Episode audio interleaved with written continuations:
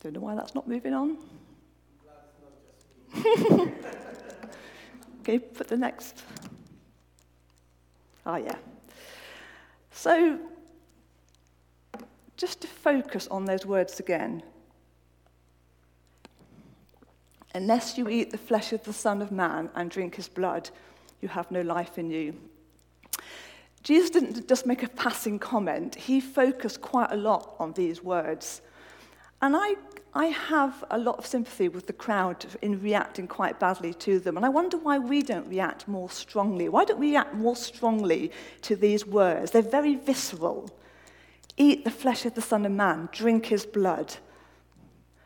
I wonder whether some of it is that they've become very familiar. We, we say something about, along these lines. They, they um, allude to the Last Supper and the Eucharist and the communion that we share. So they have become very familiar words. We could say they're symbolism. That would be a very reasonable thing to do. Symbolism is throughout the Bible, and the bread is used as a symbol uh, in the Bible in other ways. It's a symbol of God's presence when it's found on the altar in the Old Testament. It's a symbol of God's provision through manna. It's a symbol of hospitality. Or maybe we should consider it a metaphor Again, that would be reasonable. Jesus talks about metaphor a lot. He talks about parables. He speaks in the language of metaphor. So it would be a reasonable assumption to think, well, maybe this is a metaphor. And we talk, don't we, about our daily bread. Well, I think what we're alluding to there is that Jesus is the Word, and by immersing ourselves in the Word on a daily basis, um, then we are uh, taking our daily bread. So we could also say this is metaphor. And I don't think those things are wrong. I think those are reasonable things to do but I'm not sure they're the whole story. I wonder if we are missing something when we um, reduce this to metaphor or symbolism. I wonder whether we are missing a spiritual truth. And by that, I'm wondering whether we're missing something about the experience, the experience of feeding on the flesh of Jesus, something about the transformational capacity. So, what, what happens when we eat, when we eat bread? Well, eating's a very intimate thing to do. You put something in your mouth, for heaven's sake, and you swallow it. Just, just think about that for a moment. You don't want to put anything in your mouth that you don't trust. You don't want to put anything in your mouth that you don't know what it is. It's a very intimate thing to do. You cannot keep it at arm's length. Much as we like to keep some of this stuff at arm's length, if you're going to eat it, it's very intimate. And when you eat something, it becomes integral to who you are. We are what we eat. If we eat healthily, we become healthy. If you eat unhealthily, you become unhealthy. So, what does that mean in terms of feeding on the flesh of Jesus? Does that enable us to become more Christ like? Does that enable us to become more like the person that we were created to be? It's very personal. You can't get in my body and understand what it feels like when I eat something, and I can't get inside of yours and understand what it feels like for you to eat something. And also, the way we eat, the way we engage with food is very different. I tend to eat on the hoof a little bit, grab some toast, whereas I know other people who will never do that. They will always prepare something nice to eat and savour it and make the most of it. So it's very personal. And I wonder if there's something in there that Jesus is trying to, to help us to understand when it comes to feeding off his flesh. This is just to remind me to, to say that the word pisteo, which is the Greek for um, believe in this passage, has, has two um, meanings. It can mean to hold an opinion, and it can also mean to trust and that sometimes it's helpful to put trust in the place of belief when we're trying to understand some of these passages. So, what does it actually mean? It's all right saying, it's all right Sharon saying that we are to feed on the flesh of Jesus. But what does it actually mean in real life? Jesus' teaching was very practical, it was grounded in real life. Um, and this is a very real thing to think about, eating the bread. And a writer called Henri Nouwen has pointed out that, Jesus, that, that the way that Jesus shares the bread is very particular. If you look at uh, the three um, accounts in the Synoptic Gospels, in, in Mark, Luke, and Matthew, the wording is always the same. Jesus took bread, And when he had given thanks, he broke it and gave it. Interestingly, the parable of the feeding of the 5,000 is one of the few miracles to occur in all four Gospels. I think that's quite significant, and I wonder why. I wonder if it's because it's about sharing bread. And if you look at those accounts, in, in, again, in Matthew, Mark, and Luke, again, those same words Jesus took bread, and when he had given thanks, he broke it and gave it. And on the road to Emmaus, again, those words Jesus took bread, and when he'd given thanks, he broke it. Now, if we're to believe that Jesus is that bread, what's Jesus telling us about the way we engage with the bread? What's Jesus telling us about what these words mean in his life? And as we take Jesus into ourselves, what's Jesus telling us about the way this pattern works out in our own life? Well, let's take each of those one at a time. The bread is taken. It's chosen. Jesus has already said in this passage that he is here to do the will of God. He's not just randomly here, he is here with a purpose. He's chosen. But before he does any of it, before he steps into the shoes of being the Messiah, God declares that he is loved. This is my son, whom I love.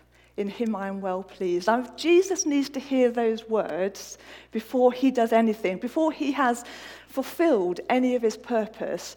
Jesus is, is um, God is declaring his unconditional love.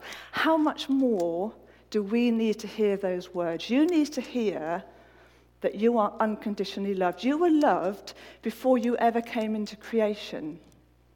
Not because of anything you've done, or any decisions you've made or any belief you do and do not have, you were unconditionally and are unconditionally loved. And we need, when we feed on the person of Jesus, we need to, to, to make that a reality in our lives. And why is that important? Because if we can imbibe, take within ourselves the knowledge that we are unconditionally loved, that gives us our sense of worth. It gives us our significance. It gives us our security. And of course, we're going to find those elsewhere with relationships. But if our foundation is having those in God, then it, it helps us to engage with other relationships in a healthier way because we already have our significance and our self worth through being made in the image of God and being unconditionally loved. And then Jesus gives, gives thanks. He blesses the bread. And in the same way that we need to understand that we are unconditionally loved, we need to look into the eyes of each other and know that we are all made in God's image. We are all unconditionally loved. And we need to learn to bless each other on that basis. It's good to thank each other for the things we do, for doing the PA and the projection and the setting up. But we need to learn to bless each other, not for what we do, but for who we are. On Christmas Day this year, we did one of the most beautiful things I've ever done on Christmas Day. ND and his family blessed us, and we blessed ND and his family. It was a beautiful thing, and it said, We are blessing each other not for what we are doing, but simply for who we are.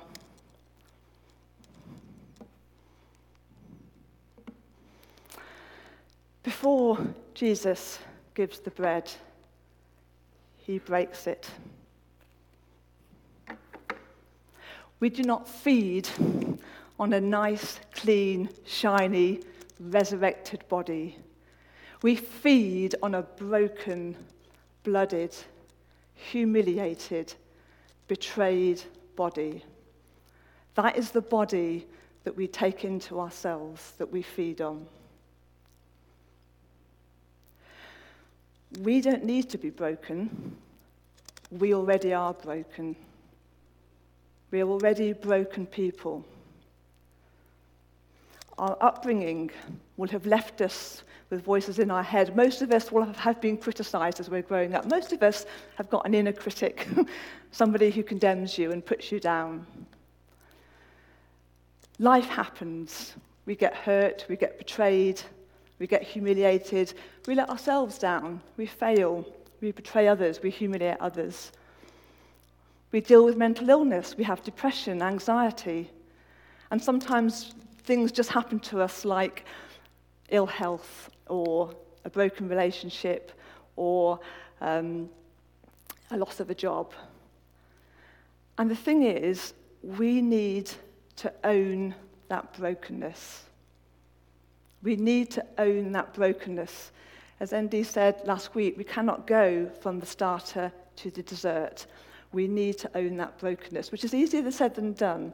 We often don't see the brokenness. We often suppress it and hide it. But why is it important? Because if we don't own that brokenness, if we don't see that brokenness, we live out of a false self. We project somebody that's not really us and not the person that God created us to be. And that's hard work. It's really hard work living out of a false self.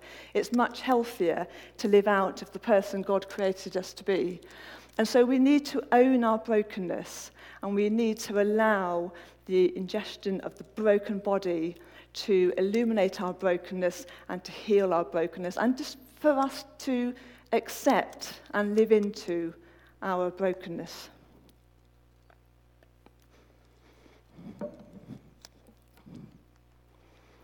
And then, of course, we don't do this in isolation. In the same way that Jesus' broken body was given to us, given to us on the cross, um, and the restoration that comes through that, we are given out then.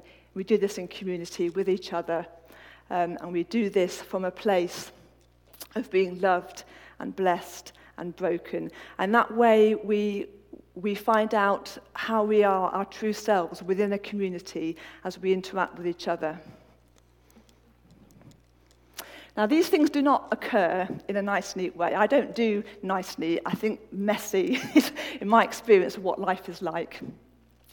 And these things interact with each other. Sometimes it's only when we're broken it's only when we've failed, it's only when we're no longer that shiny person who's running around running the church or is a super mum or a super wife or a super husband. Sometimes it's only when we're broken that we really discover how much God loves us. We discover that God loves us even from that place of brokenness. Sometimes it's in, it's in the giving, it's when we are out in community rubbing up against each other that we discover our brokenness. So these things interact, and, and it's lifelong. We never arrive. This is a lifelong process.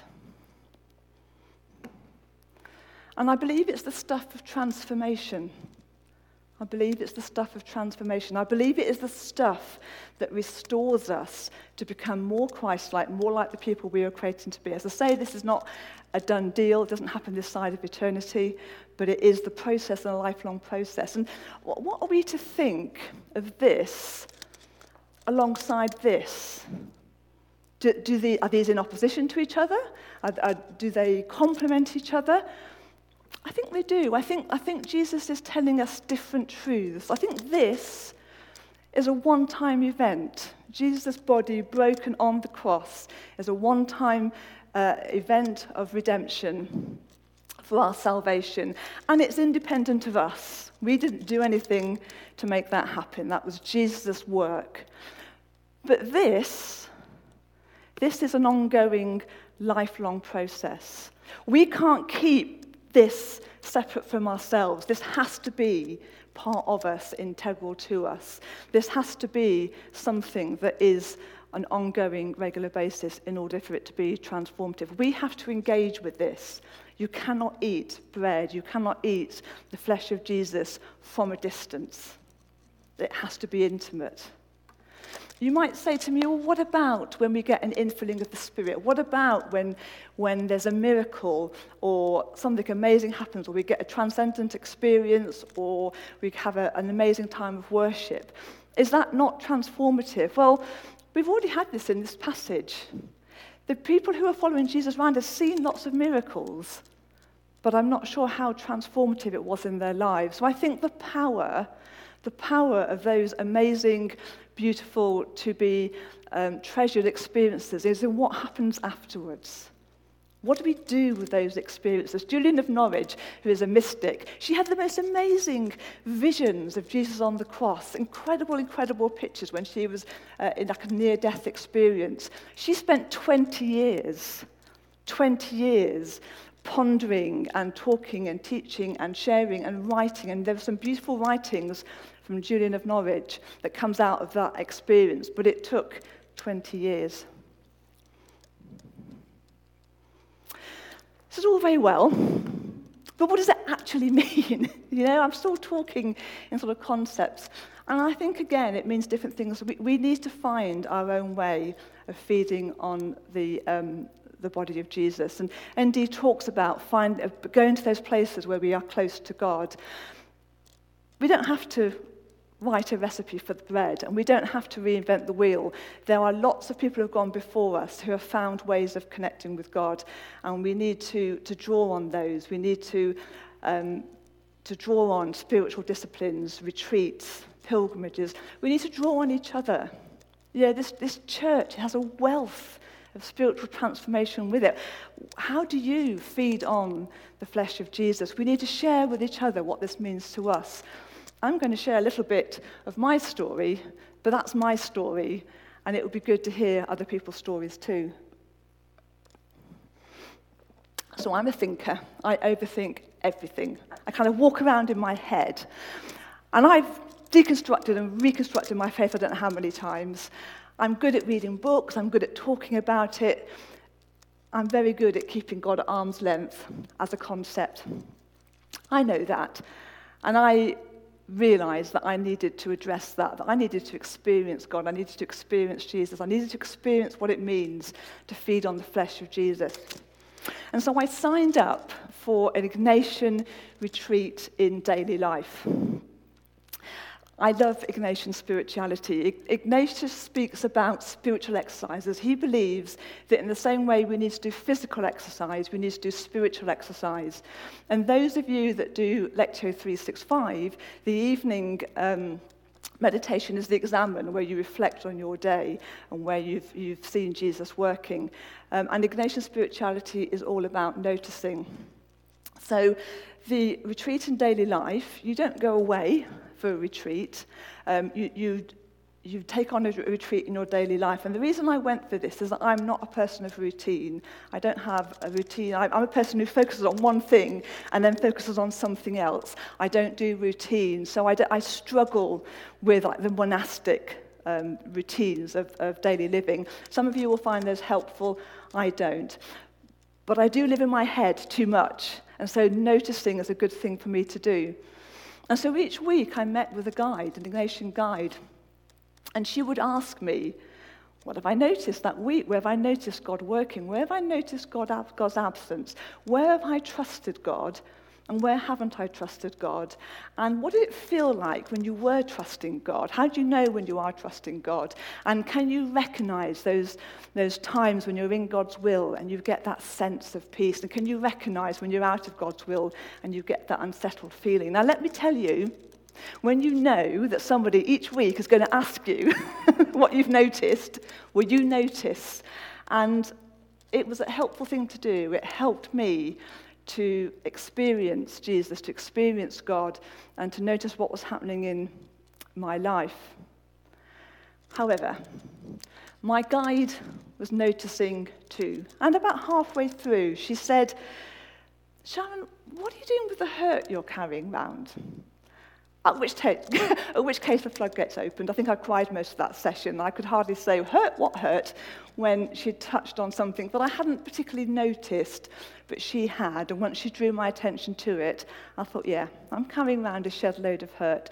And I said things like, well, I'm, I'm, I'm leaving my hurt here, here at the foot of the cross, or I'm leaving it at the feet of Jesus. And I would say this, and then I'd go back the next week, and that hurt would still be there. And I got to the end of this retreat, and it was helpful. Um, I got a lot out of it, but I was still carrying that uh, hurt around at the end. And it's only reflecting back that I can now say, see that there was a transformative work happening. But I couldn't tell you exactly when it happened. It didn't happen at the time. It's happened somewhere between then and now. When I've talked to other people, quite a lot of people say that, that, that you, you do spiritual exercises, you go on retreat, pilgrimage, and you don't always see the benefit straight away, and so, but sometimes you see it later. And I realized that once I'd noticed the hurt, I began to notice the way it was shaping me. I began to notice the hold that it had on me. I began to notice that it made me personalize things. It made me defensive. It made me sometimes hurt others in return. It eroded uh, my trust and my faith. And once I'd noticed that, I then realized and discovered that I do actually have a choice and that I could choose whether to react out of that hurt or whether to respond. And whether in that space I could learn to trust Jesus and respond. Trust Jesus for a bigger picture. Trust Jesus that something else was happening, that something else was happening in somebody else's life, that there was a bigger picture I was part of that I couldn't see. I trusted not to major on minors. And that helped to shift that brokenness. Just a word of caution here. Sometimes life throws something really big at you a significant bereavement, an end of life diagnosis, something that really, a deep depression. And in that space, you may not be able to do any of this work. You might just be clinging on, just in survival mode. And in that space, you need people who have learnt to live and own brokenness. You need people alongside you who aren't going to try and fix you, who aren't going to try and solve it, who aren't going to pray simplistic prayers over you, which then just make you feel worse because you're not, you're not responding to that prayer like they would like you to do. And you have to, um, you, you need those people around you. But even, even in those darkest places, when you come out the other side, you have to learn how to live you will often come out in a different place to when you went in, and you have to learn how to live from a different place. Viktor Frankl is an Auschwitz survivor. You don't get much more taking to the edge of what a human can endure. And he wrote a book, uh, Man Searching for Meaning, where he talks about his experience and he talks about how it shaped him afterwards. And he realized that, that he had to choose how to live as an Auschwitz survivor. And he said this he said, between stimulus and response, there is a space. In that space is our power to choose our response. So, what he's saying, whatever's happened to you, the power that you have left is to choose your response. And in our response lies our growth and our freedom. Now, that's not a Christian quote. A lot of what I've said, if you went to see a counsellor, they will talk about coming through a difficult and hard situation.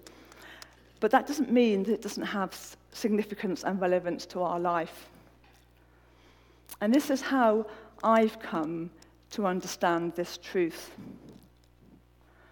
I've come to understand this truth as between stimulus and response. So when something triggers something in me, a hurt or something in my brokenness, and I either react or respond, there is a space. And then in that space is our power to choose to trust before responding. Now, what I've discovered, what I've discovered is that you can choose to trust even from a place of unbelief. You can choose to trust even from a place of unbelief. And you, if you choose to trust from a place of unbelief, it is still transformative because you're not relying on your own ability to believe. You're trusting beyond your own ability to do anything. So, between stimulus and response, there is a space. In that space is our power to choose to trust before responding. And in our response lies our growth and our freedom. It means that our brokenness no longer has power over us.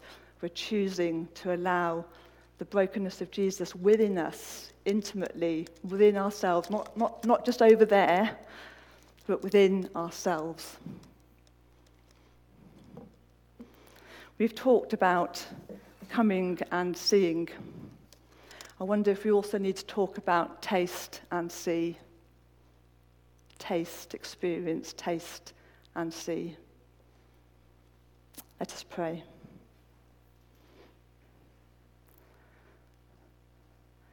Father God, enable us to taste and see. Enable us to learn what it is to feed on your flesh. Give each person here a fresh sense of your unconditional love. Enable us to bless each other, not for what we do, but for who we are, made in your image. Help us to own our brokenness. Help us to accept each other as broken people and to accept others as broken people. Help us to allow your brokenness to restore your image in us and transform us into the people you created us to be. We pray that as we learn how to feed on your flesh, to experience you as the bread of life, that we would share those journeys with each other, that we would be vulnerable enough to share with each other what it means to feed on the flesh of Jesus. Amen. I think I'm handing back